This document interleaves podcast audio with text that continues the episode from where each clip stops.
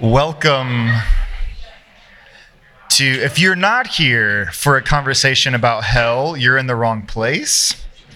But you are more than welcome to stay. We're glad that you're here. Um, I'm supposed to be having this conversation with someone, but uh, let's do something. Chris, I wanted to do something real quick. I just think it'd be fun. Um, a survey of the room. We got some really good background music going. How many of you grew up with this kind of narrative? You were bought into this sort of idea and heard something along the lines of if you were to die tonight, uh, yeah, already hands. Um, and the implication here being that if you do not say this kind of prayer, you are at risk of spending an eternity of being consciously tormented with fire, burning to the end of, well, end of never. Uh, show of hands, how many, that's something that you had bought into at some point? Yeah. Okay. Now, for those of you who raised your hands, uh, how many of you, since that happened to you, uh, have had a hard time with that idea? Similar, all right. Not nearly as many. Not nearly as many. So people came tonight to defend that view. Apparently. you just set me up for this. Yeah, yeah. So, Dr. Green, tear it all down. Not now, no, not away. Um, no, here, here's kind of where I think we can go. Um, there are other options. Is that fair? Yeah.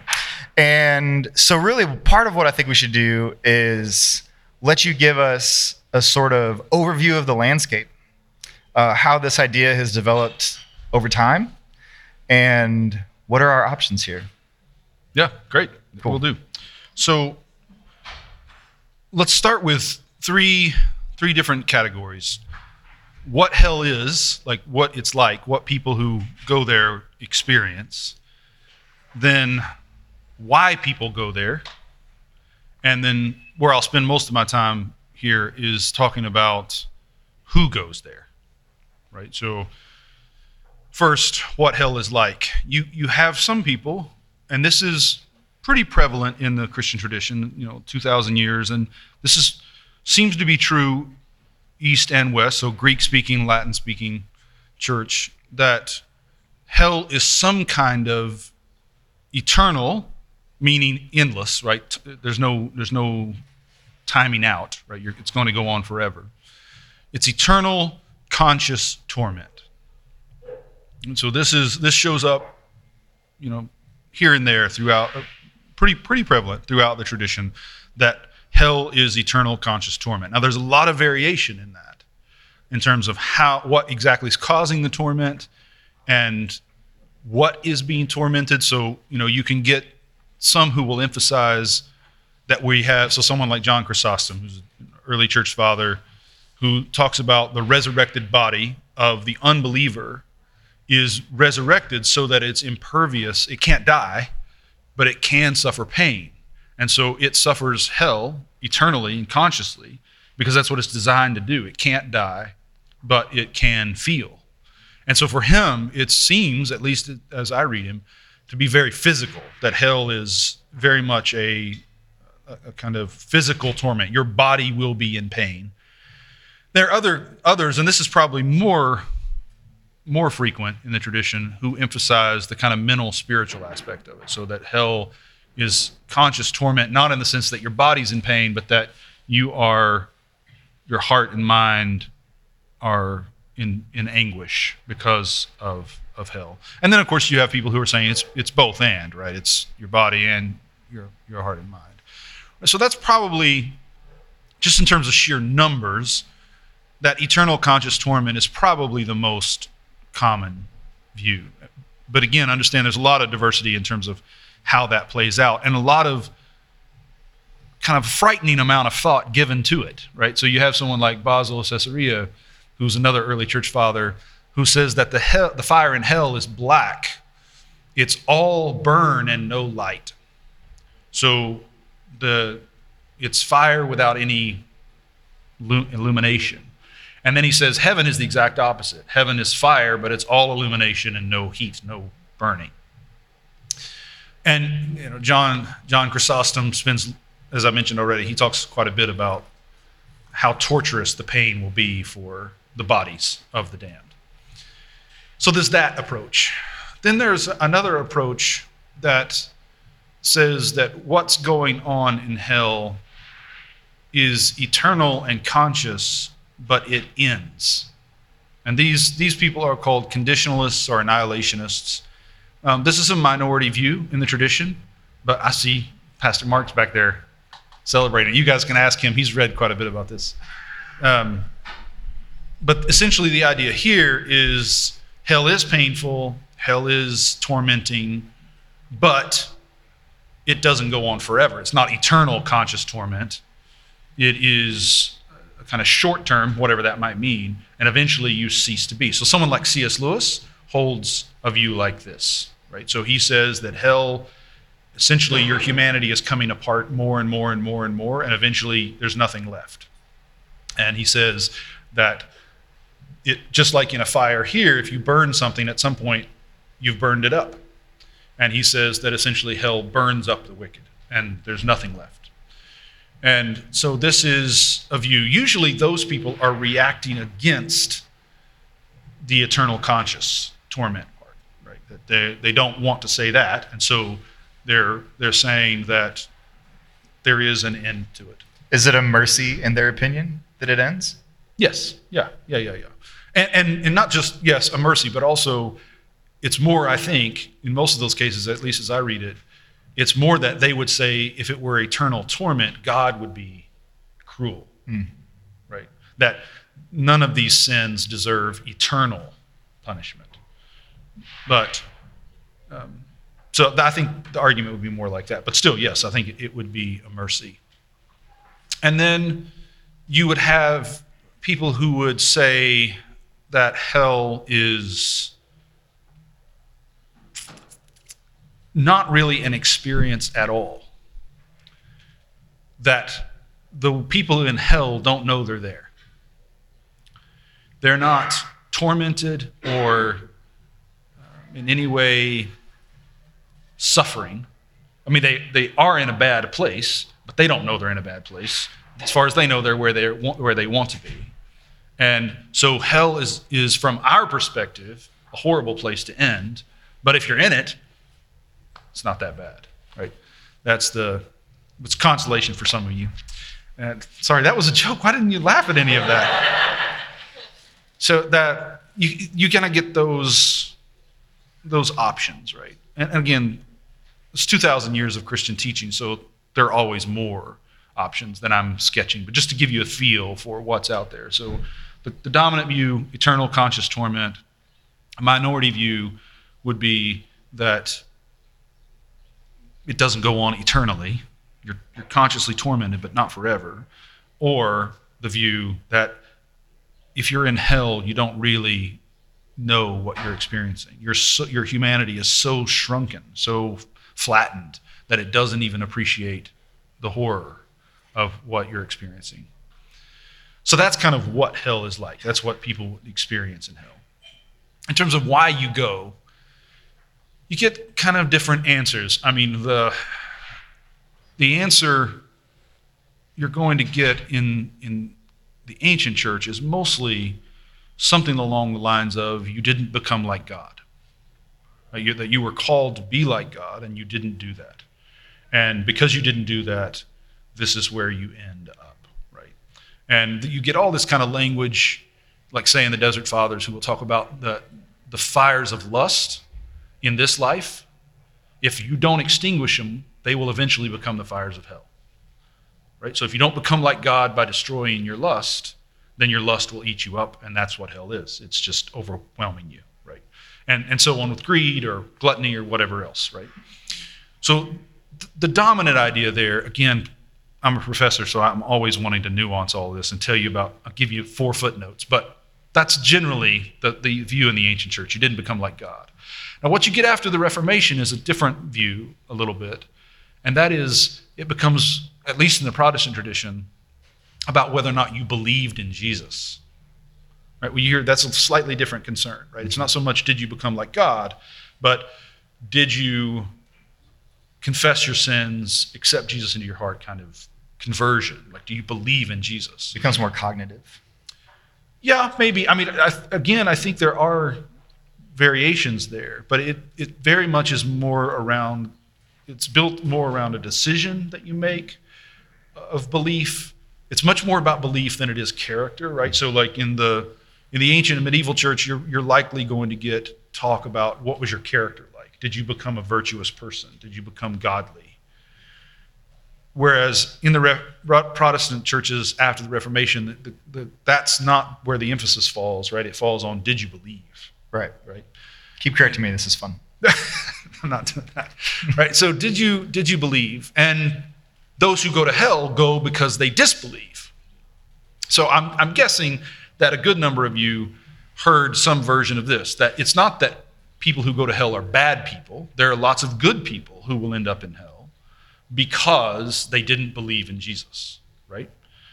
The years ago I saw Joyce Meyer on Larry King and she was sharing some of her story. Her father, if you don't know, her father was an alcoholic. Sounds like pretty terrible person. And then right at the end of his life, he converted.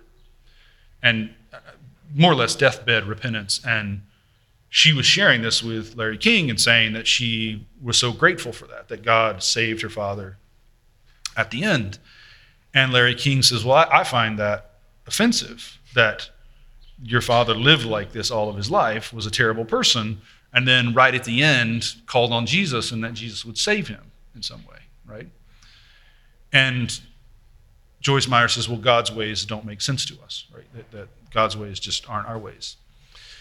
So that the, the idea would be in, in that model, if nothing had changed in him except he hadn't called on Jesus, he would have been damned, right? Nothing changed in his character. He didn't become more virtuous. He just called on Jesus, and that's what's decisive. That's, that's what makes the difference. And this energizes a lot of evangelism, right? The, the idea that you go and witness to people, because if you don't, then they're going to be lost, right? If you don't get them to that point of conversion, of accepting Jesus, then they're damned, even if they're good people, right? Even if, and that was Larry King's point. Your, your father was a terrible person. He gets saved because he calls on Jesus at the end. What about all these good people who die and, and go to hell? So you, you get that kind of emphasis. But in general, those are the two options you get. You go to heaven because you become like God, you go to hell because you didn't become like God. Or you go to heaven because you believe in Jesus, or you go to hell because you didn't believe in Jesus. Generally, those are the reasons you end up in heaven or hell. Everybody still good? That was not a good response. I mean, a lot of what you're outlining there on the second half is like the thesis of every missions giving letter I've ever read. Yeah. Right? Is like, you need to give money so that I can go. Right. Otherwise, these people are damned. Right? Yeah. If they don't hear, right? If they don't hear, then they can't believe. If they don't believe, they can't be saved. If they can't be saved, they're damned. Right? So the idea here is Jesus saves us from hell, which in a lot of those models where we deserve right? So a lot of times you'll hear people frame it in that way right? That you you deserve hell and you're saved from it right? And so we go and tell people so that they can turn and not burn as we say. Literally that's what we say. Now let's talk about kind of how this all plays out, who, who really goes there. And you got three possibilities. Some people go, nobody goes, or some people go for a little while and then they get out. Those are basically your options. Some people go, Nobody goes. Some people go and then they get out. So here, here's what this looks like. You can, and this does seem to be the dominant view. The dominant view seems to be that God wants to reveal his mercy and his justice. So he reveals his mercy by those he saves, and in those he saves. So those who go to heaven do not deserve it. They're saved by mercy, by God's will. But those who are damned do deserve it. We all deserve it. The saved don't get what they deserve, the damned do get what they deserve. And that shows God's justice. So God's justice is to do to the damned what they deserve, and to do for the, his mercy is to do for the saved what they don't deserve, right? And that, at least in the West, that's the dominant view. And the idea here is in the end, God gets exactly what he wants. He wanted to reveal his justice and his mercy. And he did that. He damned those he needed to damn, and that revealed that he's just and that he won't abide sin and that he won't abide abide rebellion. And then he saved others that he didn't have to save. It wasn't, he wasn't obligated to save them. He saved them even though they deserved damnation. And that shows that he's mercy. So he's just, but he's also kind, right? Without violating their will. What's that? Without violating their will, their free will. No, that's not the concern here. In this model, the emphasis is on God's will, not Right. human will. Right. The next model emphasizes our will. Right. So in the next model, some people are saved and some people are lost, but it's not about God, it's about us. And this is probably the one you've heard. This is probably what you were taught. And that is that God wants to save everyone. Right? So in the first model, God doesn't want to save everyone. He wants to reveal his justice. And he can't reveal his justice if he saves everyone. If he has mercy on everyone, then where's the justice? So he, he needs to show his justice. And so the way, the way that in this tradition, from Augustine all the way to John Piper now, the way, the way that people will talk about it is to say, is Romans 9. Some vessels of wrath and some vessels of mercy. God can show his justice by destroying the vessels of wrath, Pharaoh, and he can show his mercy by saving those he loves, Israel, right? So in this first model that we're talking about, God does not love everybody the same. So if you take someone like Thomas Aquinas, medieval Catholic theologian, the most important theologian in the Catholic tradition, he will say God loves everyone as their creator. He does not love everyone as their savior. He does not want to save everyone because if he did, he could. If he wanted to save everyone, he could. He just doesn't want to because he wants to reveal his justice. So that's model one. I doubt we've heard that for most of us. Some of you probably do, but most of us haven't. Most of us will have heard model two, which is God wants to save everyone, but he can't because he won't violate our will. And he will only save those who choose to be. And that God essentially makes an offer of salvation, and then people respond to it positively or negatively. And so ultimately, these people end up in hell for not believing, though they had the choice. They could have believed and they didn't believe. And these people end up in heaven because they chose to. Now, you've got serious theological problems in all three of these models. I'll get to the third one in just a moment. But in the first model, you've got the problem of what kind of God is it, right, who wants to damn some and save others, that doesn't love everyone the same. Like you've got that problem of God's character and so on. Right.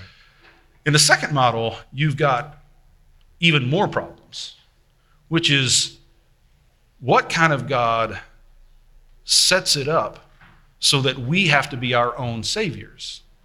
Because at the end of the day, no matter how you spin it, if this is about my choice, God's not really saving me. I mean, He's making it possible, sure, but I'm the one making the decision. So if in the first model, the people in hell deserve it and the people in heaven do not, in the second model, the people in hell deserve it because they got exactly what they wanted. They chose that.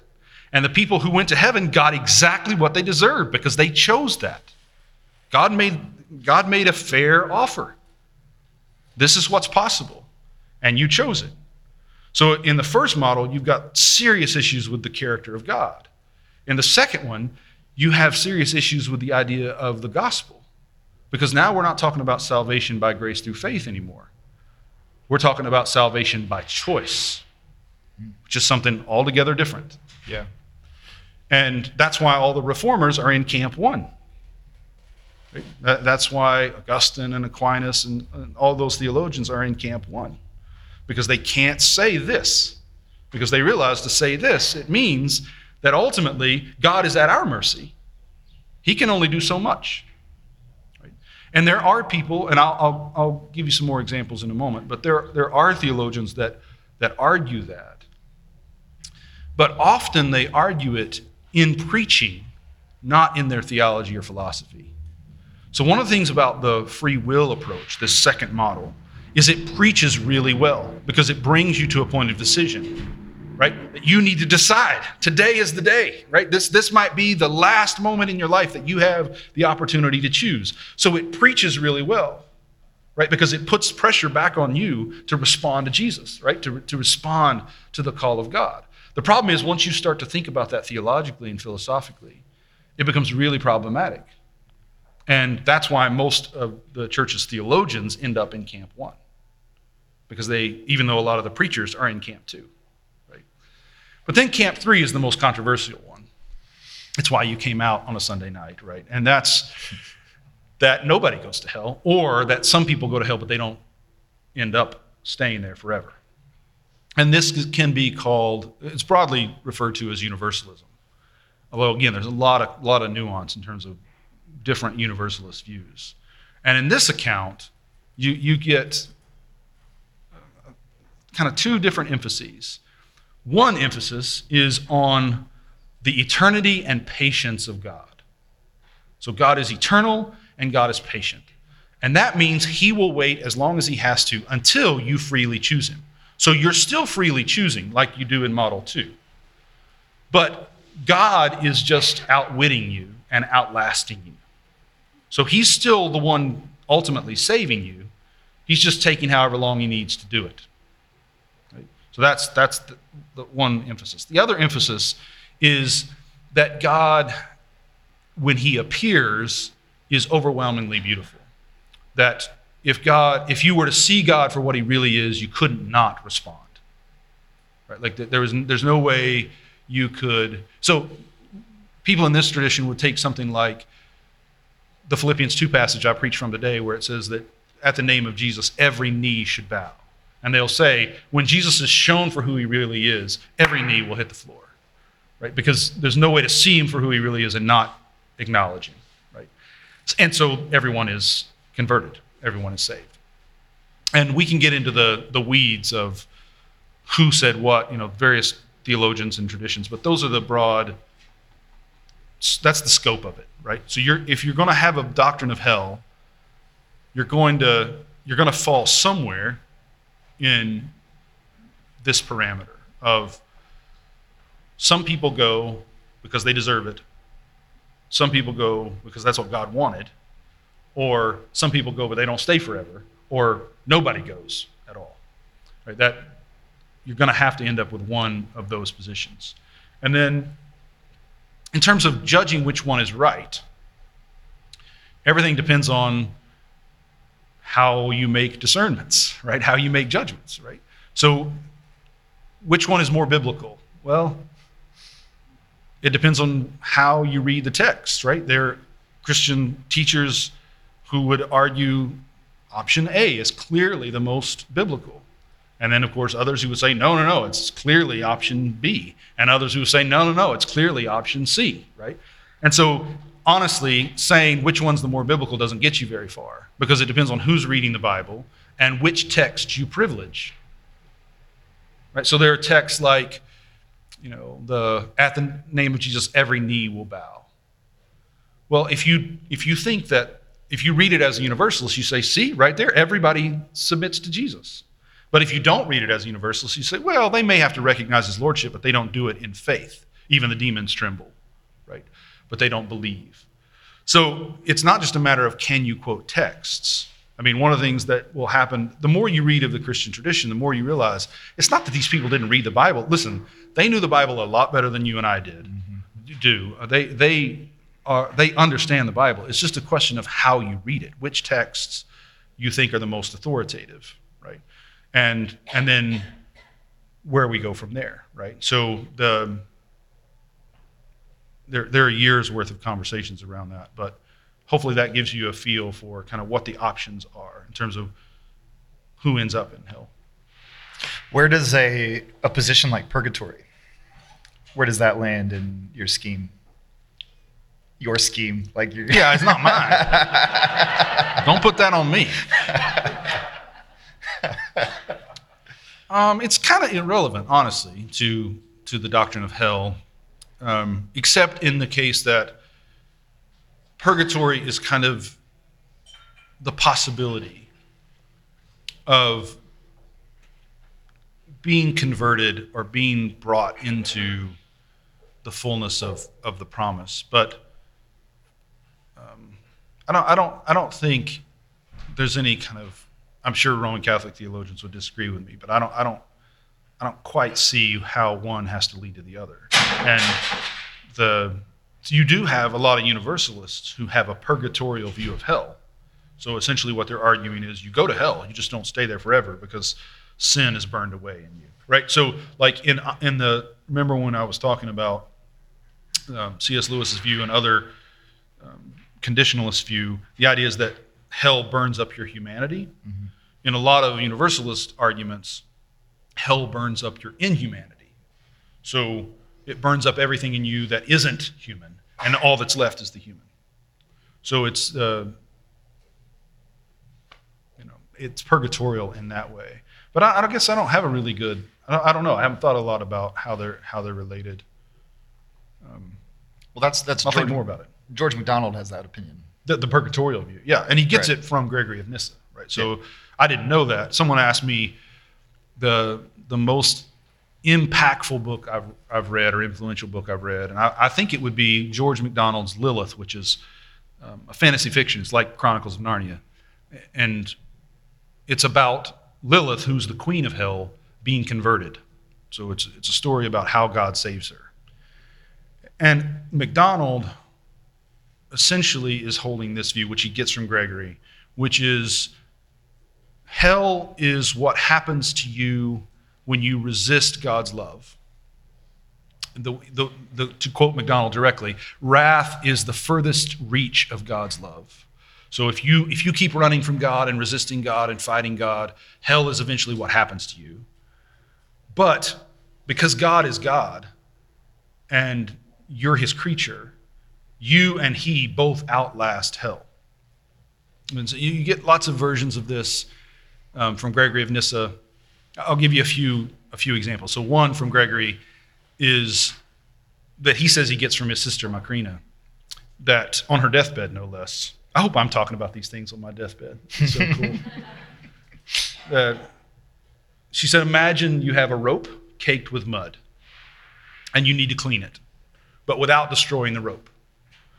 What you do, she said, is take a piece of wood and cut a hole in it that's a little bit smaller than the rope. And then pull the rope through the hole in the wood, and it will strip the mud away. And this is what she thinks hell is it's the stripping away of all the mud. So, whatever mud is on you, God strips it away. Right? And then Greg, um, George MacDonald is just picking that up, right? And saying in his own way that same, that same idea, mm-hmm. right? Um, C.S. Lewis is really influenced by George MacDonald, but then rejects his universalism. And he rejects it because Lewis wants to emphasize human free will. So there's a famous passage where Lewis says, in the end, there are only two kinds of people the people who say to God, Thy will be done, and the people to whom God says, Thy will be done. Right? So that's the, this kind of classic view of who ends up in hell? The people who want to be there. Right? The, but like I said, as powerful as that is and as rhetorically persuasive as it is, if you start to ask questions about what that means theologically, it gets really difficult to defend really quickly. Because, for, for tons of reasons, I won't get into them right now. But It's it's really challenging. So the view that you and I know most, I'm guessing again, but that I assume you and I know the best, is by far the weakest theologically. It's the most effective pastorally. It's the weakest theologically. Um, and do with that what, what you will. Um, I mean, I, I think it doesn't have to be strong theologically. I mean, that's up, up to you. But that is what that is the what we're facing. Yeah. So I'm going to try to whittle a question out of out of a few ideas. I think a lot of us in the room were encouraged by this this third sort of idea. Probably one that we're the least familiar with, but it definitely captures something in us that feels hopeful, that feels right, that kind of smells like, yeah, that might be something that God is up to, right? Um, the temptation, I think, is to lean into something like that third idea and how quickly it can slip into a kind of nihilism, like the nothing matters because in the end everything's just going to get worked out.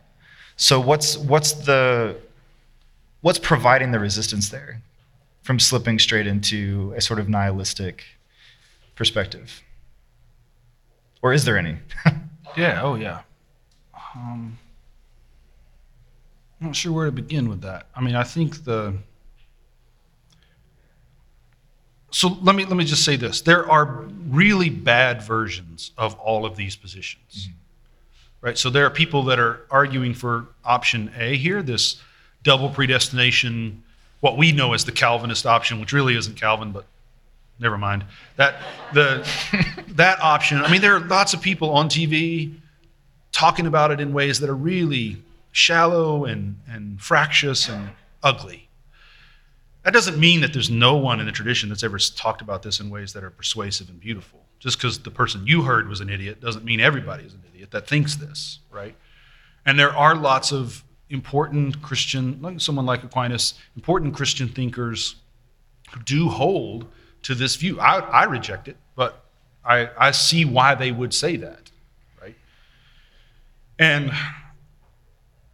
same is true of option two and option three. And you, unfortunately, in our current climate, it's easy for someone to appeal to option three because it resonates with a lot of kind of post, quote unquote, postmodern values that are kind of mainstream in different pop cultures. Mm-hmm.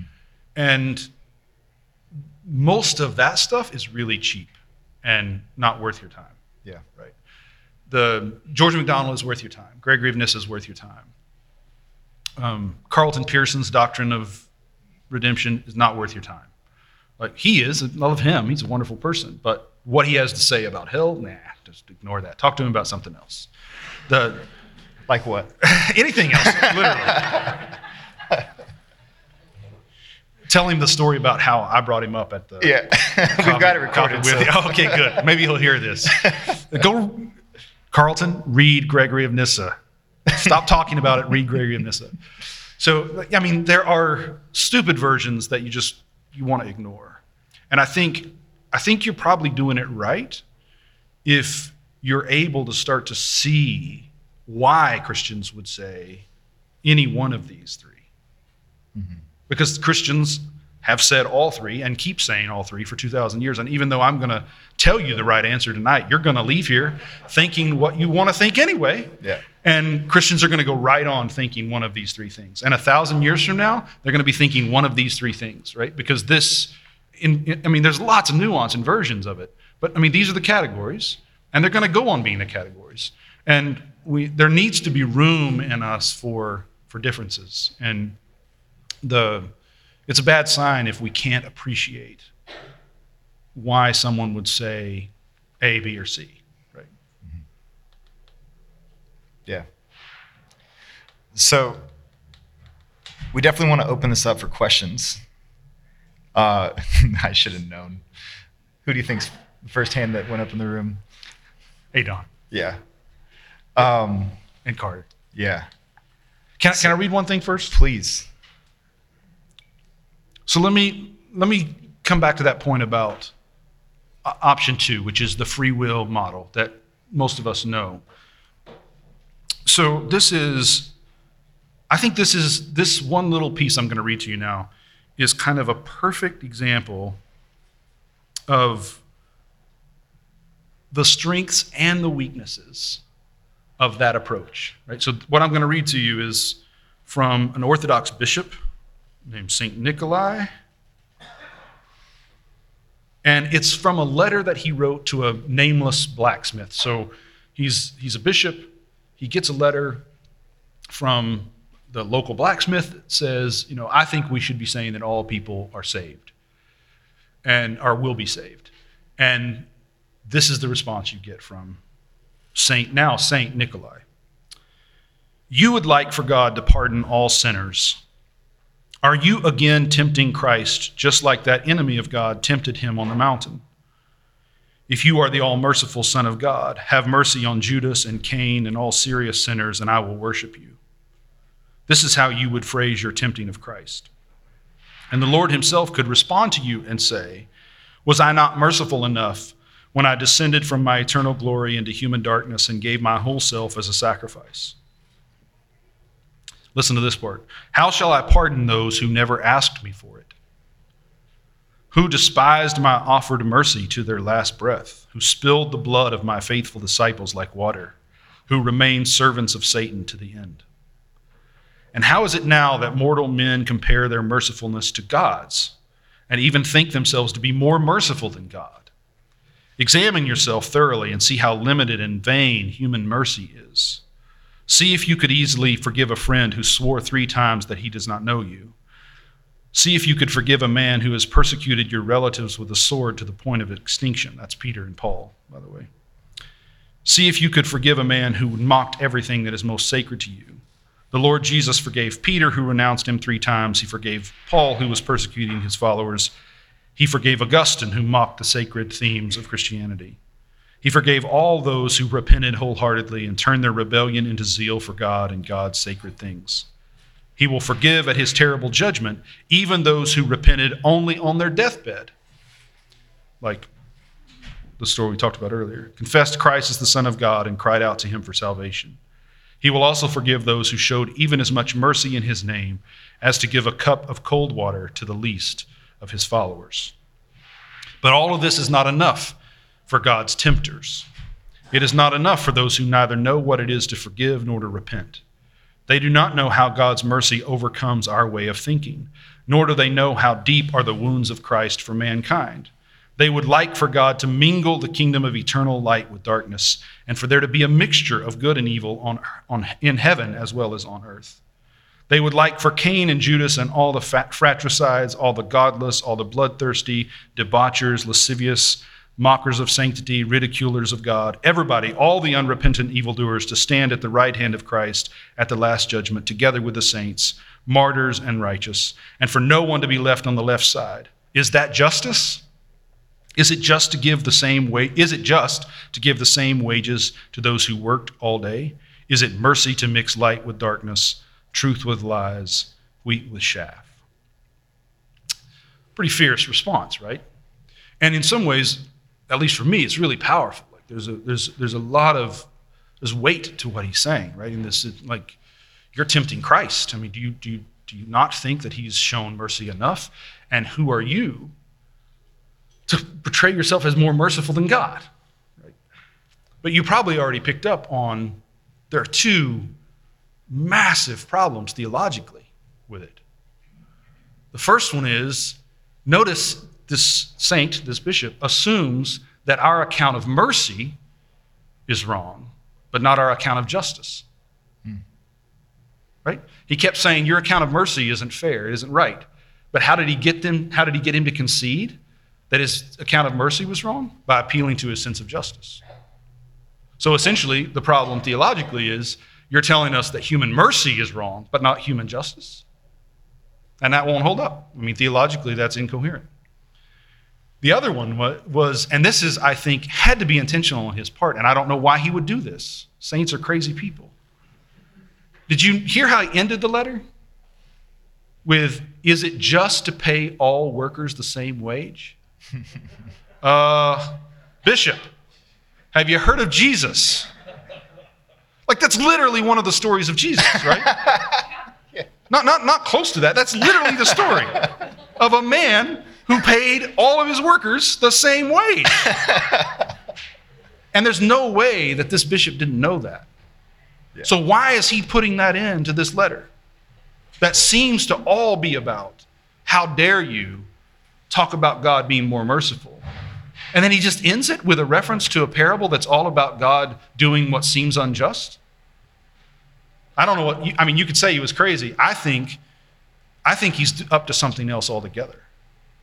I think he's challenging the man, and at the same time saying, "But remember, God's ways are not our ways," and that works both in terms of our sense of mercy and in terms of our sense of justice. Right? That the fact of the matter is, our sense of mercy is off, and our sense of justice is off, and we we can't just rely on those gut instincts either way, right? And so, so I, I think this letter kind of captures a lot of what I would want to say about the, the second second category. Yeah.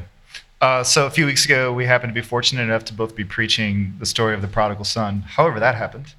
Um, that we were both preaching the same text on the same day. Yeah. It's like there's it's like a, there's a yeah some kind of someone should make that like a like a compile texts. Hmm. It'd probably take a few years to get through it. Three, say? say three? so say three. we could do like a psalm, an Old Testament reading, an epistle reading, gospel. We could go on with this joke forever. Just burning time. That's right. Uh, so I, I didn't listen to your sermon on the prodigal. I heard it was really good, but one of the things that I brought out was this this sense of mercy and justice. And that from both brothers' point of view, there seems to be a profound unfairness of the Father. Yeah. And I think, especially in 21st century post Enlightenment Western civilization, we love to read this story and say, that's not fair. And I think God would be on the other side of it going, yeah, that's not fair. Like with yeah. a smile on his face, right? Like, look at the profound unfairness here. Um, speak to how do you see like a story like the prodigal sons? How do you see that story fitting into some of these narratives that we're given? Yeah, so this will probably drive some of you mad, but I mean, I think the I think one of our problems is we're trying to fight our way toward an agreement, like toward shared opinions. Mm-hmm. And I don't think that's what we should be doing. I don't right. think we should be trying to get to a place where we all agree about everything. I think the first of all, I think that's futile, but also I don't think it's it's not very interesting. Mm-hmm. And I, I, think that we need to kind of cultivate differences. Like the the you play jazz, you play blues, you play rock. I mean, let's not all try to perform the same song at the same time, right? And I think the we need more theological diversity, not less. Yeah. And including on these questions like like hell. And I think the part of what to me is powerful about the stories of Scripture, I was talking to Rob before we started about this, is I think the stories in Scripture are primarily designed. Siri is talking to me. She said she gets to call me Cricket. I have no idea what that's about. That's what it said. I get to call you Cricket. She's always listening. Yes, she is. So that I think the stories in Scripture are primarily designed to provoke us mm-hmm. and to elicit responses from us. And if you're reading them, so there was a, used to be hermeneutics profs would say things like a parable is a story that has a single moral principle that's BS. Like that's not how stories work, right? Like there, there's a lot going on in a story, and a story like that, a story that Jesus is telling about a father and two sons, it's archetypal, and so it resonates with a thousand other stories and with your own personal story in all kinds of ways. What I did in, in that sermon was to talk about what haunts me most about the story right now today is that the prodigal stays in the party and doesn't come out to his brother. Yeah that the he comes home, he's redeemed, right? He goes into the party and he stays in the party. And the father goes out to the older son. But what's what you get at the end of the parable, of course, no resolution at all. What you get at the end of the parable is a father who's standing between two sons that won't acknowledge each other as brothers. Yeah. Right? The elder won't go into the party, and the younger won't come out of the party. And I think that way of reading generates, I, I, think, it generates a way of thinking about our lives differently, right? Thinking about how sometimes I'm the prodigal and sometimes I'm the elder son. And in different relationships, you know, like Saul and David uh, was talking with a friend earlier, talking about Saul and David's story. And, and the truth is, we're all Saul to somebody else's David, mm-hmm. and we're all David to somebody else's Saul. And these stories, I think, start to show up that, that complexity.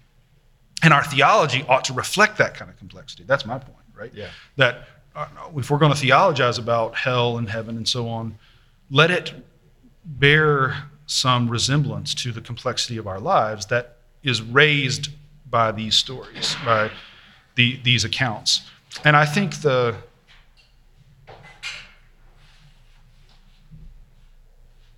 I think where this comes down at the end of the day, I think, is what do you think God is really like? And what do you think God really wants? And I think we can talk for days and weeks and months and years. Eventually, that's the question. What do you think God is really like, and what do you think God really wants? And I, I don't know that we all have to have the same opinion of that. Right? I think we I think we all ought to be praying about that and be honest about that and be learning about that. But I don't know that we all have to think the same things about that. Yeah. But I will say this ultimately, whatever your doctrine of hell is, ultimately, it's because that's what you believe God wants. God wants that. Even if you say people go to hell because they choose it, God had to set the situation up for it to work like that. God had to make all things so that your choice would be what would decide. Which is why I can't hold to that model. Because I can't believe that God would have made all things and then left it up to me to save myself. Right? That was a bad choice, God. You shouldn't have done that. like, you need to rethink it.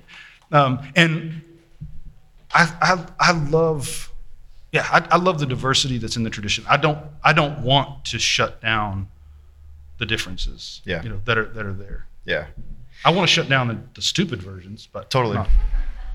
You were mentioning the the the brother who didn't come out Yeah. of the party, and I think there is a lot of rhetorical weight that we can place on these. That on some level they have to capture our imaginations about, again, what we believe God really wants for the world. And um, uh, this is just a quick story, and then we'll open it up for questions. So Brad Jersak, he tells this story about an Orthodox priest, and he was mentoring this young man, and they were going around speaking to different people. And this young man was upset because he felt like this priest didn't place enough emphasis on the judgment of God. That they were speaking to people who needed to hear the gospel, and he wasn't telling them about God's judgment because it's such a powerful rhetorical device Yeah. in order to be persuasive. Yeah. So the priest tells him, he says, Let me ask you a question. He said, Suppose you happen to find yourself inside the gates of heaven after you die. And suppose you're there with God and you realize that your brother has found himself outside the gates. Would you not say to God, God, will you go and get him that you might bring my brother in to the gates? Yeah. And he says, If God says no, would you not say to God, Well, let me go and take his place? And he says, If you say no, that there's no way I would go and get my brother and take his place outside the gates so that he might have a place inside, then your heart is made of iron. And there's no use for iron in the kingdom of God. But if your answer is yes, that you would go and take his place, that you might have solved the problem of hell. Yeah. And that's that's like classic Nyssen theology, Gregory of Nyssa, and that's what that's where Brad's getting this not that story, but that that theology, uh, and that that's hugely persuasive to me. But I also I also hear other voices in the room, you know, saying you know, difficult things, things that are hard for me to hear about learning to celebrate justice and not just mercy, Yeah. and what that would mean. Now, I, I have a theological response to that, but I don't ever want to ignore those voices. You know, I don't. I don't want to lose contact with the people who are saying, "But wait a minute," to that, right? Um, I'm convinced of what I'm convinced of, but I, I don't. I always like to have contrary voices pretty close Yeah. to push back Yeah. on on that. I think a couple of. I've been reading about Jewish and Muslim doctrines of God, and one of the things that both Jews and Muslims have that Christians don't have as much of is uh, protest prayers against God. So we got it in the Psalms, but Christians don't have a long tradition of praying against God. But Jews and Muslims do. And one of the things that, that comes up all the time is hell. And there two two stories stand out to me right now. One of them is this man. This is so clever. I love this um, medieval Jewish rabbi who says to God, "God, you know I deserve hell, but you know that I can't stand to be with wicked people. So let's do this." You take all of the wicked people out of hell and then put me there. I deserve it, and then I won't be uncomfortable with all those other wicked people. Which, of course, what's clever about that is that that's the heart of righteousness. Right? I will take the play. You know, I would count myself accursed. It's Moses, right? yeah. It's the heart of intercession. Right? And he's playing it back against God. Another one that I think is terrific is it's very strange, but terrific, is he prays for God to bloat his body so that people are literally forced out of hell. right? His body just keeps getting bigger and bigger and bigger, and people are like forced forced up out of the pit, right? This is a really strange image, right? But Yeah. his the, the image, right, is the I, I will go for them to be redeemed. And I think that I think it's important to realize that's not just a Christian instinct. Right? That's an instinct that I, I mean I don't I haven't studied all the religions, but I know it's in Jewish tradition, I know it's in Muslim tradition that the the heart of righteousness is to intercede, to take the place of the the ungodly. Yeah. And that I, I find that really I, I don't I don't know if you find it persuasive. I think you should find it at least challenging, mm-hmm. right? That that shows up in in all the tra- Abrahamic traditions. I can't get that strange picture out of my head now. Like the violet, you're turning violet, like pushing people out of the factory. I mean, I'm sure it was a metaphor, but still, it's pretty strange. Sure. Well, we got to start taking some questions. I'm going to let you point at them. I don't know. Don, I guess, was first, so we'll Yeah. start there. What I've heard address.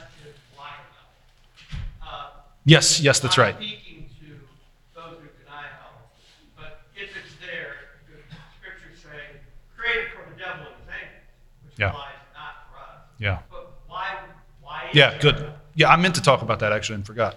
So, yeah, excellent question. Why hell? I think the short answer is two twofold. One, because that's what some creatures deserve, and it's recompense to them, and or that's what's necessary for the rest of creation to be whole, to be um, to have shalom, right? The, the, the rest of creation can't have the peace that it deserves if there isn't hell. So I think you're going to get either that argument, those two things paired, or one of those two arguments virtually every time. That people deserve it, or we need it for the sake of, of the rest of creation. And there's something really, I think, when it's made well, that argument has a lot of weight. It has a lot of weight on both fronts, right? In terms of the, you know, the devil and his angels is, is one thing, but also, I mean, there are some really, really, really wicked people in this world. And it's easy to talk about being merciful to them, but how could you be merciful to them knowing what that costs everyone else? Right? I can't forgive you for a wrong you did to someone else. That's not right. And I, that's not my place. And even though I think, I mean, I, I have a case I can make, I, I don't want to ever start to talk about the mercy of God in ways that ignores the suffering of the people who suffer, you know, Stalin or Hitler or whatever else. I mean, there's wicked people who did horrible things, right? And that can't just stand. Right? That can't that can't be left. It's certain. This is why I was saying some views are stupid. That, the idea that God would just brush that aside or act like it didn't happen is insane. Right? Like that, it's it's insane. That can't be right. So whatever we do mean, we, it has to be something that deals with what about these wicked people, right? And of course, that gets really complicated really quickly because all of us are wicked in some way, and there isn't that much difference between Hitler and me ultimately. But I don't want to say that in some sentimental way. I mean, I'm, I didn't. I'm not a Nazi, right? And that has to matter for something, right? So like yes. the, it, it, gets difficult. But I, I think there's a lot of weight to. God has to do right by the victims and not just by each individual person. So how would he do that? Then the question becomes, how does he do that best? Like what would what would that require? And in terms of the rest of creation being whole, I, I, again, I think that makes all the sense in the world, right? To say, let's say you have, if, if God, in some stupid version of universalism, if you, if you had God just saving everybody and then putting us all together again, I mean, that would be irresponsible. Yeah. Like that, that would just be to create the fall all over again, right? So that, that can't be right. So there has to be some, there's a reason the doctrine of hell shows up in Jewish, Christian, and Muslim theology, right? It's, it's not just because there are cruel, cruel people among us, right? There's a reason that doctrine is there. But we just need to think carefully about it. Thanks for that question, because I should have said that earlier. Yeah. Uh, yeah. I don't know. One of you guys, the, the one in the cap. Let's do that. You mentioned the uh idea of like mercy and justice and I think just the the concept is something was our of justice, punitive justice, punitive justice in distributive justice. Yeah. And I want to see why God would be supposed towards restorative justice if the third view would be the way to go. Yeah, and, and if the third view is right, or some version of it is right, then yes, it would have to be restorative justice. Yeah. That's right. That's right. So, so this in in in good. No, I appreciate that. In in good versions of this third model, the universalist model, the first thing they're concerned with is God being just to all of us and destroying the sin. So the back to the rope being pulled through, right? Or another uh, model that's used often in, in that tradition is at the last judgment when the sheep and the goats are separated. Those aren't people being separated, but within people, the sheep nature is being separated from the goat nature. So the all that in you that is goat-like will be stripped away, and all of you that is in sh- sheep-like will be redeemed, right? Um, and, and you get this all the way through the church's history, some version of that. But all of the good versions of this third model are going to make that point that God is just and God justly punishes sin. And because God is God, he can destroy sin. So, another thing that Gregory of Nyssa, I keep coming back to him, but he's the best example, I think, of this model. The, he, he said that sin is not eternal, can't be. And God is. So eventually, that difference matters for us. That sin, so to speak, just can't last long enough. God will destroy it. But sin will be dealt with, right? The problem with that model, though, is it can't do very well.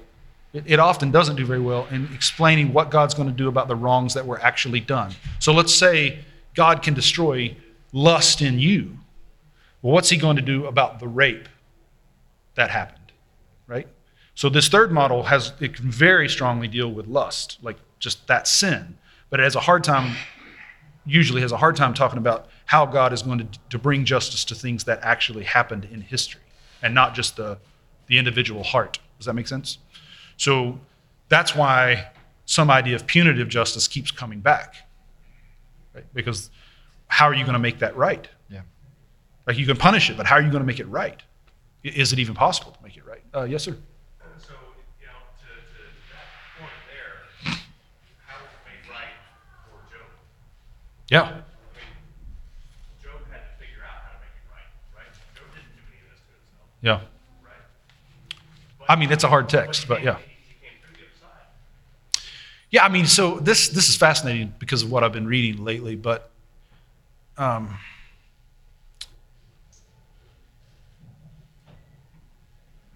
so there are a lot of writers, and they're bold, but a lot of writers in these in these traditions that will say, "This is on God." Ultimately, God is God, and we aren't. We're the creatures. He's the creator. And all God has to answer and deal with what has happened here. But most of the time in the tradition, the emphasis is on us. The emphasis comes back to you and me, and God is not to be questioned. There are very few people, uh, this is just something I've become convinced of. I think there are really immature people who are quick to challenge God because they have no idea what they're talking about. And then there are more mature people who are slow to challenge God. But they get stuck there. And by getting stuck there, they take on responsibilities that they can't actually fulfill. And that a more mature place is the place where you can challenge God because you trust Him to do what you could never do, what, what can't be done, right? So, someone like um, Bart Ehrman, who was raised a fundamentalist and lost his faith, now is a kind of polemical enemy of Christianity. Um, he wrote a book called God's Problem, in which he essentially said, you know, look at all this mess in history, all that's gone wrong. I mean, this is on God. And he meant it as a gotcha, like um, everything's wrong, God's going to have to deal with it, therefore there must not be a God. But I think people of faith should say, yeah, it's God's problem. Thankfully, Yeah. right? That, that's how I would respond Yeah. to it. Uh, yes, sir. Yeah, so I have two. Uh, my first question is, how do you interpret the banquet narrative? Okay. Because it seems pretty obvious, like what Jesus is saying, that the door will be open. Yeah. Um, and then the other one that I have is just about atonement in general. Uh, I guess we're talking about hell and how God can send a man and a woman to hell. The fact that Jesus died on the cross, how does he explain that? Who's God paying? Um, and your views on Christus Victor? Yeah. So the first one is pretty easy, and that's just every. The, oh, the question was about the banquet narratives in Luke and I mean uh, Luke and Matthew, and where where Jesus talks about the virgins, right? And the door is being shut, and people are not. They showed up too late, right? And the other was a question about atonement and how Jesus' death matters for for our sins. Um, the first one is just everything depends on what you think is happening in that narrative, and and there are so many different possible readings, right? I mean, so one of them would be it's a straightforward kind of description about the way salvation history will play out. That there will be an amount of time in which we can respond, and if we don't respond in time, the door is shut. And that's you know common reading. I mean, people read it that way. But there are lots of others who read it differently and would read it, for instance, as not about salvation history at all, uh, not a kind of description about how God is going to save us, but about what's about to happen in Israel after Jesus' death. So that it's a it's a kind of historical prophecy, right? That what's about to happen here, once the door is shut, once I'm crucified, there's no coming back from that. So you could read it that way. Another way that I've seen it read is to say that it's performative, that it's a kind of you remember in the Matrix where isn't that great? You like that? You guys do Jesus jukes, I do Matrix jukes. Wow. So in the Matrix, the the oracle gives him this prophecy, right? And then she says, "But the question is, is this is this have I said this to you, right? Is it true because I said it to you, or did I say it to you because it's true?" Right. So there's a way of reading the, those parables that would say, yes, it's about salvation history, and he knows we need to hear the door is going to be shut. I do this with my kids all the time, like literally every day. I threaten something that I don't really mean to do, but I don't know how else to get my kids to do anything, right? If I don't threaten them with death, they don't do anything I want them to do. No, but I mean more seriously, like I, we say things like, "We're getting in the car and we're leaving now." Well, what we really mean is in four or five minutes we will leave, right? So is that what's happening in the parable? And those are just three examples. There are dozens of ways of reading those texts, right? This is the thing that was hardest for me to learn being raised in a Bible believing church is the Bible can be read in so many ways. And there are good-hearted devout people who read the same texts and come to very different conclusions. And we've been doing that for millennia. So just throwing a Bible verse out there really doesn't do anything because all anybody has to do is say, well, but that could be read this way. Um, then, in terms of atonement, you know, you've got the question of is the atonement truly for everyone? And in the first model I sketched, it isn't. The first model, Christ dies for the elect. In the second model, the atonement is for everyone, but it may or may not work. I mean, in the second model, actually, it's possible that no one would be saved. I mean, God sends Jesus, all that business, but what if no one believed? I mean, that's at risk. Yeah. I mean, it's possible that literally no one is, is saved. And then in the, in, the, in the third account, of course, the atonement is for everyone, and it's ultimately effective for everyone. It, it brings about the, the conversion. This is why someone like Karl Barth, who has a very different view from Gregory of Nyssa, in fact, he references Gregory and says, that's all wrong, and then says something almost exactly like it. But, the, but what Barth does say is if you if you just boldly say the cross cannot convert everyone, then you're blaspheming the cross. Bold. So that's where he comes. Like you, you can't say the cross is for everyone, but it's not effective. Right? Um, but of course, he's reformed. He's not a free will thinker. So it's easy for him to to make that claim, given his other commitments. Uh, yes, ma'am. So, do mercy and justice have to be separate? No.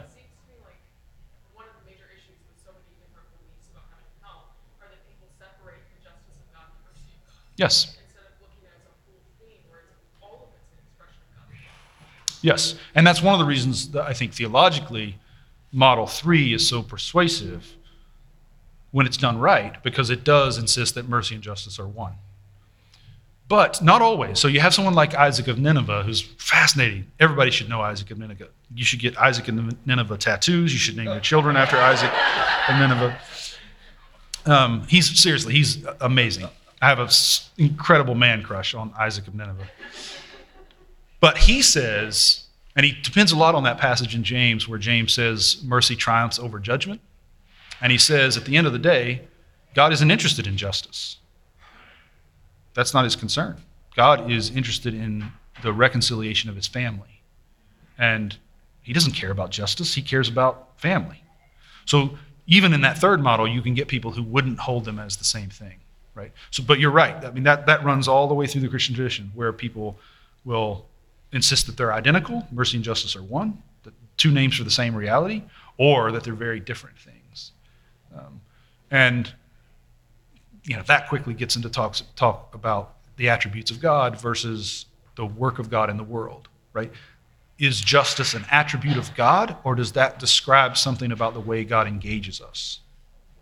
And that's that's where the real hard work begins. Uh, yeah, Carter. We're talking about theology of hell. I'm curious, Dr. Reed, where you maybe had an intersect or how you have related with Luke 16, rich man Lazarus, and Yeah. 1 Peter 3, Jesus speaking to those. Yeah. Again, those are texts that get used by all three camps, right? So, like the the Luke 16 passage, right, is the the rich man and Lazarus story, right, where Lazarus is taken into Abraham's bosom, the rich man, you know, awakes in hell. I heard 10,000 sermons on this growing up. And what, you know, how do we, how do we read that? The,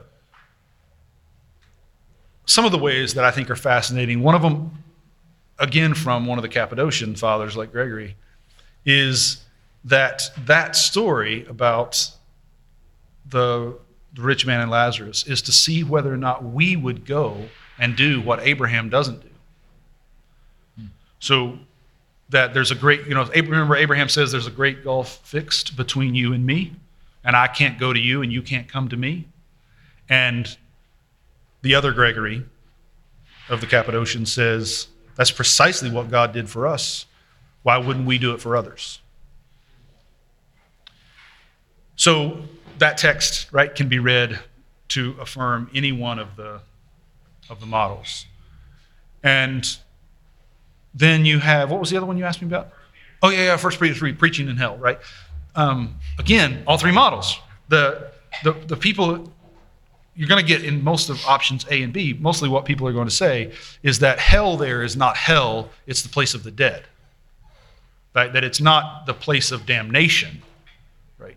So they would just say that text is not relevant to this discussion because it's not really about hell. Same thing with the in the creed where we say that he descended into hell and on the third day he rose again. There are lots of theologians who would say that is not a reference to the place of damnation. It's a place where the dead abide. Right? Um, and certainly in a kind of strictly historical grammatical sense, that's right. Theologically, I, that's a different conversation. But yeah, I mean, I think the, the Model 3 readings would be that that is what Christ has done. He has plundered hell. So, like in the Orthodox Church, they, one of the things that they will celebrate on Holy Saturday and Easter is the plundering of hell, the, what they call the harrowing of hell, where Christ goes. They're, they're beautiful icons you, you can find easily enough um, with a Google search where it shows Christ in hell, picking the mother and father of us all, Adam and Eve, up out of hell. And it represents Christ saving hell. But then within that tradition, there's still division about what the icon means. Is he bringing the dead back to life, or is he bringing the damned to blessing? And Christians disagree about that. Uh, yes, sir. Frederick Buechner has a great line to that, to that and he talks about the creed. And it's, it's that line that we always just glance right over that Jesus descended to the dead. And he says, Jesus Christ of all people in hell of all places. nice. yeah. Yeah, absolutely. That'll preach. Yes, sir. Which of the three models do you lean towards and why? Um, well, yeah. I don't, I don't know that that's, not, nobody cares about that. Just say the second one and move on. Yeah, second one. It's the one you already all believe. Yeah. Um, one or three, depending on what we're talking about. Um, two can't be right. Um, I mean, I'm glad there are Christians who believe it. I, I really am, and I think that I don't. I don't want to squash it, but it can't be right. I mean, I agree. I think ultimately nobody knows the correct answer. I was just curious. Yeah, yeah, yeah. No, that's fair. And the some of it depends on the day of the week for me. Some of it depends on what we're talking about. Um, I, I did a lot of reading a few weeks ago about the Holocaust, and that pushes me one way, right? Um, so some of it just depends on what's in front of me. Do one that you like favor, like that you?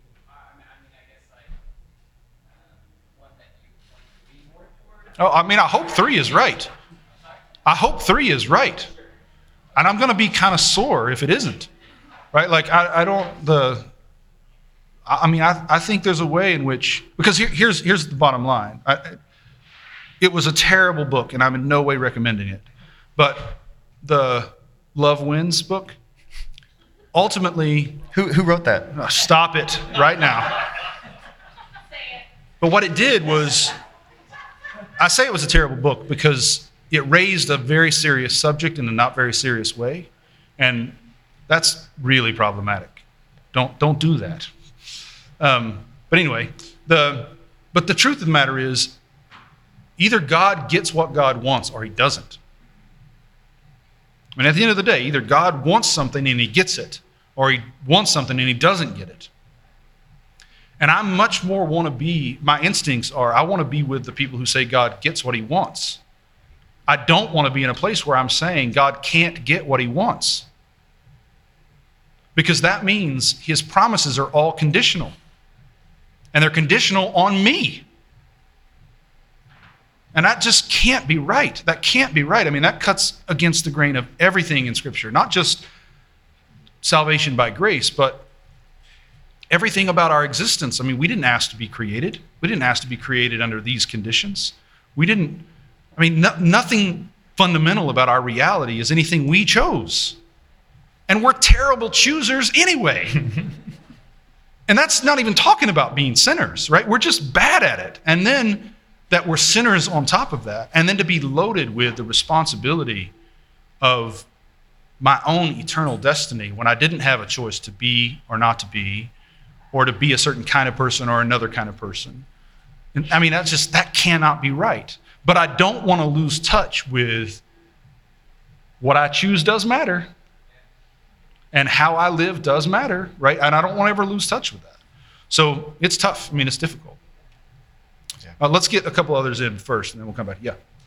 Uh, so I had a, a question, it's a specific question, it's kind of aimed at this idea that, uh, we can have a lot of different, uh, beliefs and, and still get along, because I like that idea, it appeals to me. But like a specific example where you run into trouble would be someone who believes in purgatory, um, not working as hard to move towards some of the spiritual virtues that they would like to ultimately exhibit because they think, well, God's gonna go work on me into purgatory.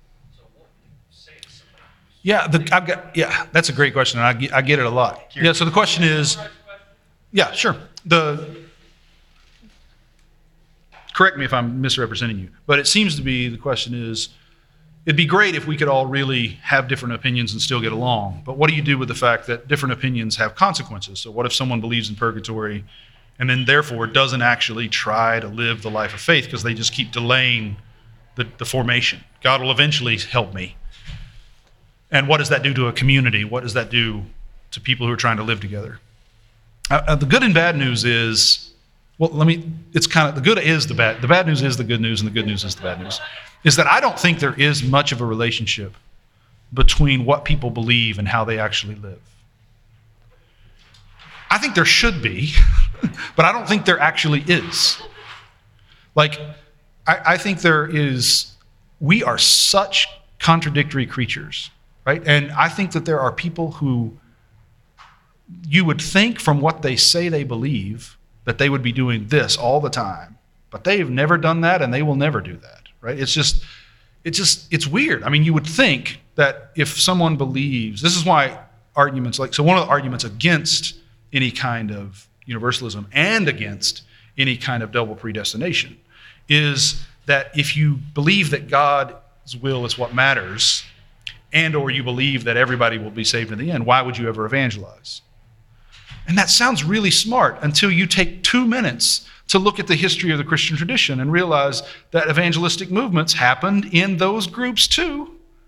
So it obviously doesn't mean that, right? I mean, there are plenty of Calvinists who are evangelistic. I can't get them out of my Twitter feed, no matter what I do, right? So, like, the, there just isn't that kind of one to one straight line relationship, right? So, people who believe you know, whatever about hell, you might think, well, then that would mean they would act like this, but it doesn't. It doesn't translate. Like that's not actually how it works in the world.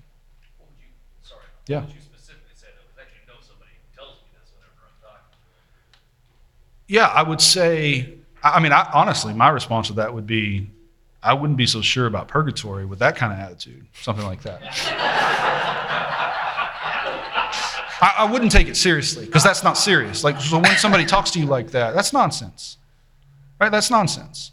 Like the the idea that you can just keep delaying it, right, is silly. And it's a sign that he's using his belief to cover something else, or she. I'm assuming it's a he. No woman's that stupid, right? so the they're, they're using a belief in purgatory to deflect from something else. Yeah. Let me get other people in first, and then I'll come back to you, unless there is no other people. Oh yeah. How do the first two models reconcile evil as privation with God being all in all? Um, not all evil, evil as privation, meaning evil is not a thing, it's not a reality in itself, it's the absence of good, and God being all in all in the end. So in the second model, God isn't all in all in the end. He's all in all that He redeemed, but He's not all in all. So they have to read those texts in a very weak way, right? In the first, God is all in all because His justice and His mercy are both fully enacted. And the evil as privation matters if you make the argument that evil is not eternal and can't be and so has to end at some point, right? But other than that, I don't know that it does in terms of whether or not you hold these accounts. Uh, maybe I'm just missing something, but I don't. I don't think I see any reason why. I think you could hold that and hold evil as privation and hold either one of these models. I think the real question is, what does it mean when we say God is all in all, right? So, in the third model, God is all in all is it taken in a very strong sense. All means all, right? In the second, it does not mean all, right? It means all the redeemed. In the first, it means all, but it, it's different. It's applied differently. The, the, the redeemed enjoy it one way, and the damned suffer it another way. Oh, yes, ma'am.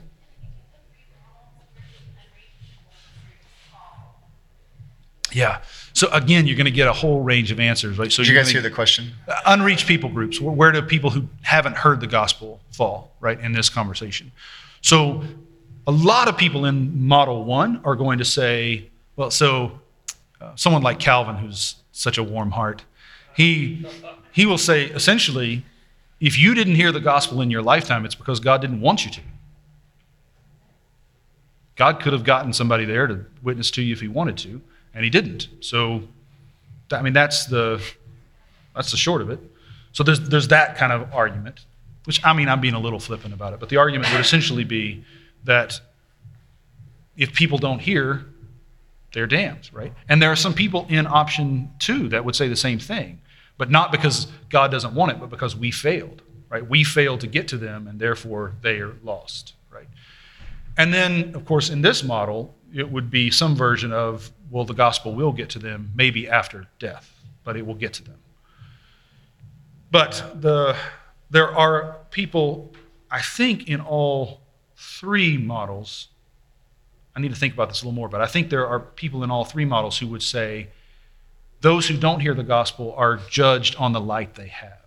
So they, if they are responding to what they do know, then that is taken as righteousness. And I, I'm pretty sure I can think of people who, in all three models, would say that, right? So the they're they're unreached with the gospel, but God has another way of saving them, and that has to do with the, their their faithfulness to conscience and and love of neighbor and all that. Does that make sense?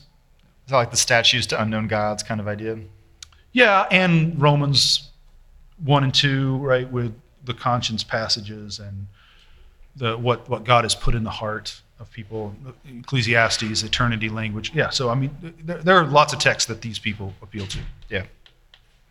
Uh, yes, ma'am.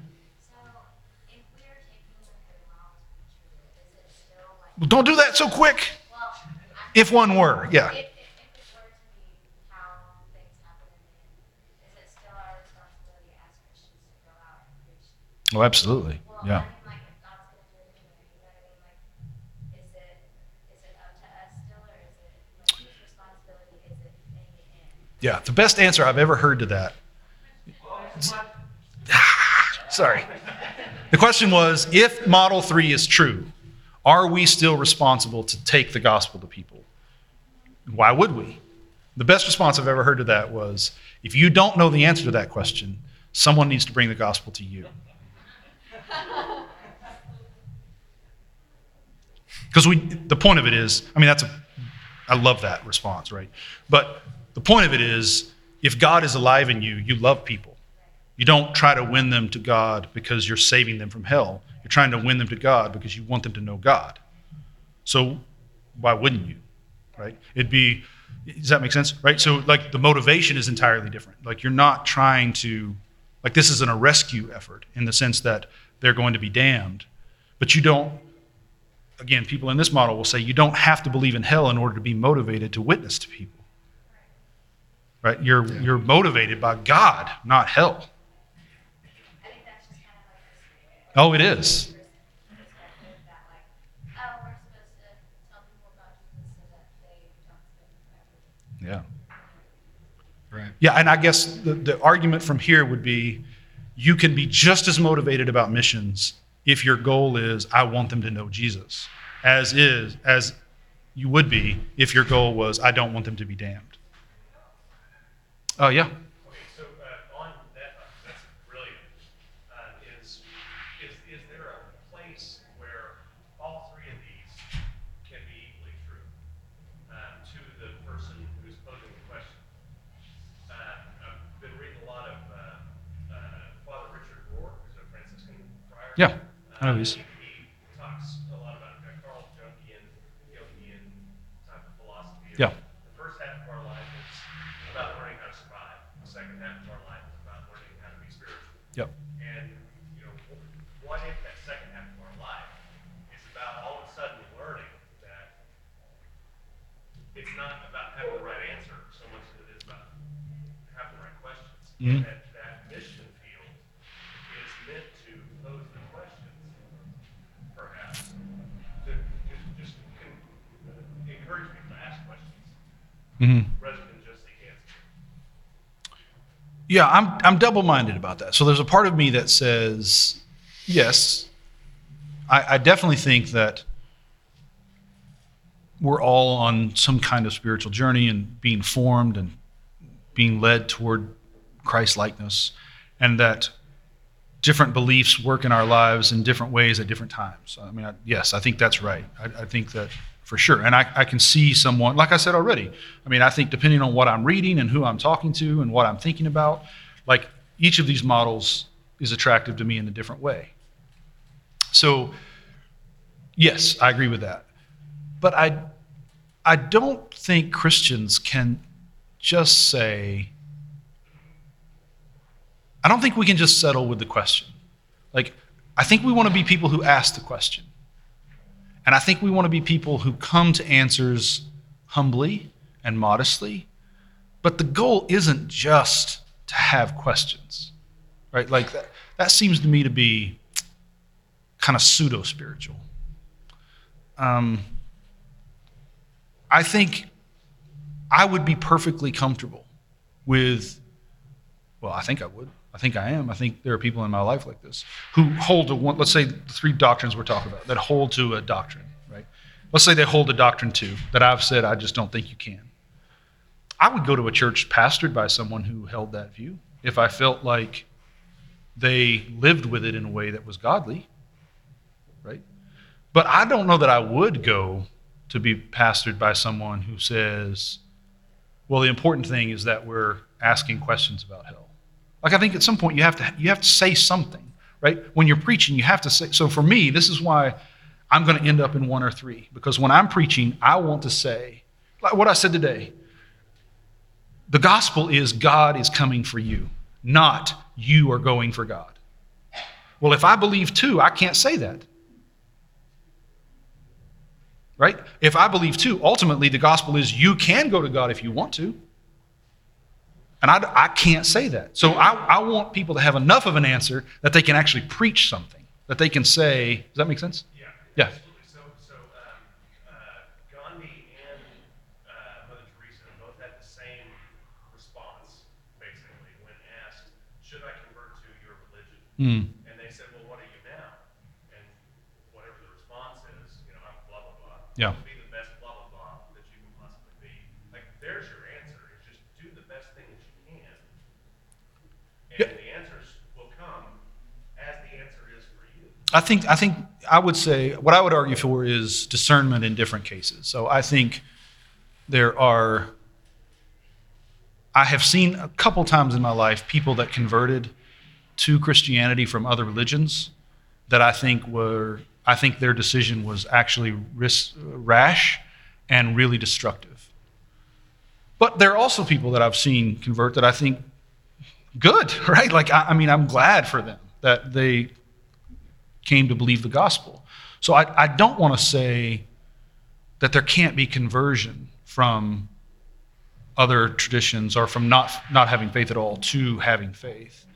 I, I don't want to say that. Um, but I also don't want to, to say that all conversion is good conversion, right? So, like, one of the problems you have in the Middle Ages is that Christians were stealing babies from Muslim families and baptizing them. Don't do that. Like, that's not a good idea. Like, it's not, and, and remember what they believe is if you're baptized, then the grace of God is at work in you. It doesn't guarantee that you're going to be saved, but it guarantees that grace is, is alive in you. And so they could do it in good conscience, but that's a terrible way to convert people, right?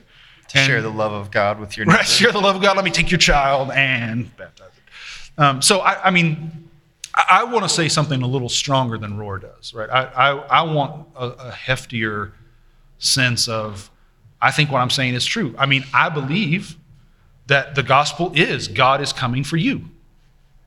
I believe that. And that forces me theologically into one of these two camps ultimately, right? I don't want to back off of that.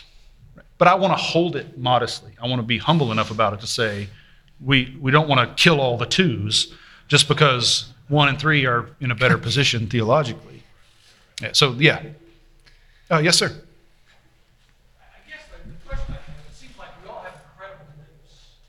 And being passionate about our beliefs is, is one thing, but it seems like the whole discussion is kind of esoteric in the sense that there's too many variables to really understand the answers. And so even in your own arguments, I guess the, the, the challenge I have is, is that in the context of God being outside the box, it's very convenient for us to want to put him in the box and give answers. So why do I care about God? Yeah, well, you don't have to. Well, it's a question. Yeah. Well, I, this could take a while. Um, I think, I think you care about how. Let's start with the pastoral reasons. Um, as a pastor, I've encountered lots of people who are tormented by fear of hell. Lots of people who grew up in some kind of environment where hell was was preached hot, as we say, and um, I mean people who have nightmares, who go, who are on medicine. I mean, lots of people. So one reason you would do it is because you've got the pastoral responsibility to these people who are afraid. The I remember one of the times that that happened. There was a, a woman. She came and we had a conversation. I had no idea what was going on. I mean, she was obviously really upset about hell, and we talked for a couple hours. And the next day, she had. Uh, we no need to get into the details, but she had made a gigantic life decision in relation to her family all based off that conversation because she'd been waiting to figure out what she believed about hell to make this decision in her life that she knew was going to be so costly. And I had no idea when we had the conversation. So it, it can matter to people. It isn't esoteric for everybody by any means. The second thing is, as a theologian, I'm responsible to do it. I have, I have to talk about it. I have to read about it. And I have to write about it. And I'm serving churches and ministers who are being formed for ministry who have to be taught to how to read the scriptures that reference it and how to pastor the people who are struggling with it and how to engage people who um, need to think through it theologically. So, you know, that it's my job, literally. Then, as someone who's a Christian, I know, and here this is more of an evangelistic answer. One of the major reasons people in our culture reject Christianity is because of what they think we believe about hell. So, another reason to do it is to know what Christians actually believe and, and to know and to be able to say to people, like, I, I, I know it can feel a little overwhelming when you start to see how many variables there are, but part of the reason that I've done it this way is that I, I think a lot, us, and I could be wrong, but my suspicion is a lot of us think that the Christian doctrine of hell is pretty straightforward and everybody thinks the same thing. And part of what I hope you leave here tonight thinking is, well, that's not right, right? Christians are all over the board, and, and I have no idea how to keep up with all of it. That's good, right? Because that means that we don't know everything, and we don't even know everything about the stuff we do know. And, so I, and I think that's important. It's important evangelistically. The final reason I would say it is I would say I think it's important in terms of discipleship. Because, I, like I said already, I think when we're talking about hell, really, we're talking about God. Mm-hmm. And whatever you're saying about hell really is about what you think about God. Yeah. and what you think God is like and what you think God can get done. And I'm interested in that question much more than I'm interested in the question about hell. Right? I'm much more interested in getting to that. But hell is a w- the conversation about hell is a way of getting to that, a way of, of getting people to. So, so, for instance, I think a lot of our beliefs about God are hidden from us. We don't know what we actually believe about God. So when we talk about hell, some of the beliefs about God we don't even know we have are coming out. So one of the advantages of talking about hell is it's an indirect way of getting at what people actually believe about God. And so, for instance, to go back to the woman I talked about that I had the conversation with, what turned out in our conversation is that she was ultimately afraid of God. She wasn't afraid of hell. She thought she was afraid of hell, but she wasn't. She was afraid of God. And the moment she realized that, right, it freed her and she made her choice. And that's what interests me ultimately, right? Is that as a, as a teacher, I want to use this kind of conversation ultimately to get to that. Right? And I could give more, but that, that's, that's a start. Yeah. Yeah, so can you talk a little bit about behaviors and and things that as a community that you've seen are really helpful when talking about this? So as you mentioned, like, it's so helpful to have the diversity of thought in the body of Christ, awesome. How, as a community, when I know specifically in a certain environment, I would get a slap on the face for saying stuff like that, where it's like, you're not responsible, you're not taking this seriously. What are behaviors, what are things that you see is really helpful of the community? Like, I feel like this right now. Yeah, sure. Renting out a brewery and having a conversation about hell. Yeah, I'm not gonna slap her for her thoughts, right? Yeah. But you know what I mean? Like, what are tangible things? Because there is a reality of a, a community right next door where I that would be a huge problem, and no unity happens at the end of that. You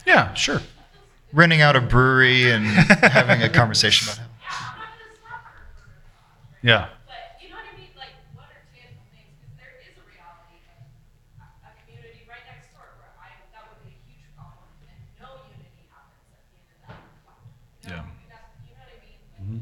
What are things you see that are helpful? I think by far the most important thing is a leadership model that creates an environment in which people feel comfortable doing that. Right? Like you have to have men and women who model it for you and then create the space for it to happen.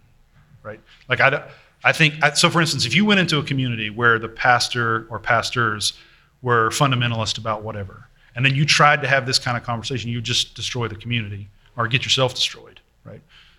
don't do that, right? Like only do the only have conversations like these in communities where space is made for it. Like the there are you have to people can only hear what they can hear. And you can't force conversations like these. Like if they happen, they, they're beautiful and wonderful, but you can't can't kind of press it and make make it happen because it will it'll become about a thousand other things before you know it, right? I think some of the things, some of the practices that I think really cultivate that are, well, it's what I believe most about preaching. I think preaching has to do two things at once, at least. One is it has to proclaim the gospel, it has to talk about God in ways that actually move people toward God. Even though, again, I think the gospel is about God coming toward you. I think because of the kind of creatures we are, the more we realize that God is actually coming to us and that this isn't on me, I'm freed up to actually go to God. I mean, that's the, that's the paradox, right? I'm able to pursue Him precisely when I know He's chasing me. But that has to be married with the kind of humility and modesty that I don't do well at all, which is that I'm struggling with a truth that's larger than I am. Right? So I want to speak the truth, and this goes back to what I was saying to you. I want to speak the truth in ways that are bold enough and direct enough that people can respond to it. And at the same time, speak it in such a way that everybody recognizes this is bigger than any of us. Right? And I think when you do that, the community ha- that's what creates the space, right? Now you have space. Like you're not just saying anything goes, because that's not a church. I mean, if, if it's just anybody can believe anything and say anything, that's great. This is not a church, right? Like that's, you can have that space, right? But the church is a place where the gospel is proclaimed boldly, where we say this about God and this about the life of faith. But we have to do that in ways that make it clear that at the end of the day, there's more going on than I can say, right? And so I, I think that's crucial. Once you have that, then you just you, you have to have the kind of people that will make time for events like these and to read together and have com- you know conversations. Like I think a lot of that can happen pretty organically once once the the kind of spark has been sparked in in the community. This right here might be our last question. Um, so, uh, you mentioned like some kind of like stupid arguments, or especially for like the number three. Can you recommend some really well developed theological arguments for specifically for number three, but just maybe some authors or some books that we can look into and read that you that would not fall into the kind of more shallow or stupid, you know, arguments that you talk about. Yeah. Or number one too. I mean, which is you know whatever, but number three. Number three specifically. Yeah, so sure, I'm happy to do that. Um, I'll give you s- several of different kinds. Um, so, one, I would read George MacDonald. So, read, he has fantasy fiction stories like Lilith and Phantastes. They're not tremendous, I mean, they're good, but they're theologically rich and they really and they speak to this issue in pretty profound ways. So I would read that. He has a collection of unspoken sermons. It's in King James English, so it's kind of off-putting, but if you read the sermon on justice, he has a, and a sermon, he has two sermons you should read. One is on justice, and one is on the consuming fire. Um, I would read those, even though they're they may be a little off-putting because of the English. It's worth fighting fighting through that. So I'd read George MacDonald for sure. Um, there's a there's a book by um, Gregory MacDonald. I can't remember the title of the book.